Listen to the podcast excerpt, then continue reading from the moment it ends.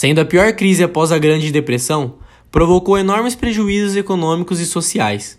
O Brasil, que estava prosperando, a teve como grande obstáculo, por conta do aumento no índice de desemprego e o crescimento da desigualdade. O PIB é o índice que demonstra o desempenho econômico do país. Ao analisarmos o gráfico 1, percebemos que até o ano de 2007, o Brasil se mantinha em um dos maiores índices das últimas décadas. Já em relação a 2008, notamos que o índice entra em declínio e que, infelizmente, não se recuperou até hoje. Agora, ao analisarmos o gráfico 2, podemos notar que houve um aumento na proporção de pobreza no Brasil. O que vinha caindo cada vez mais nos últimos anos voltou a crescer a partir de 2014. Isso é uma consequência direta da forte crise que nos assombra, uma vez que a mesma provoca uma diminuição nos investimentos, empresas em estado de falência e famílias sem renda.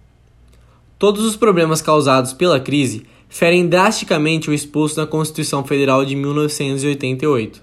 Direitos fundamentais estão sendo feridos Pessoas não conseguem ter uma vida digna com saúde, educação, segurança, moradia e alimentação.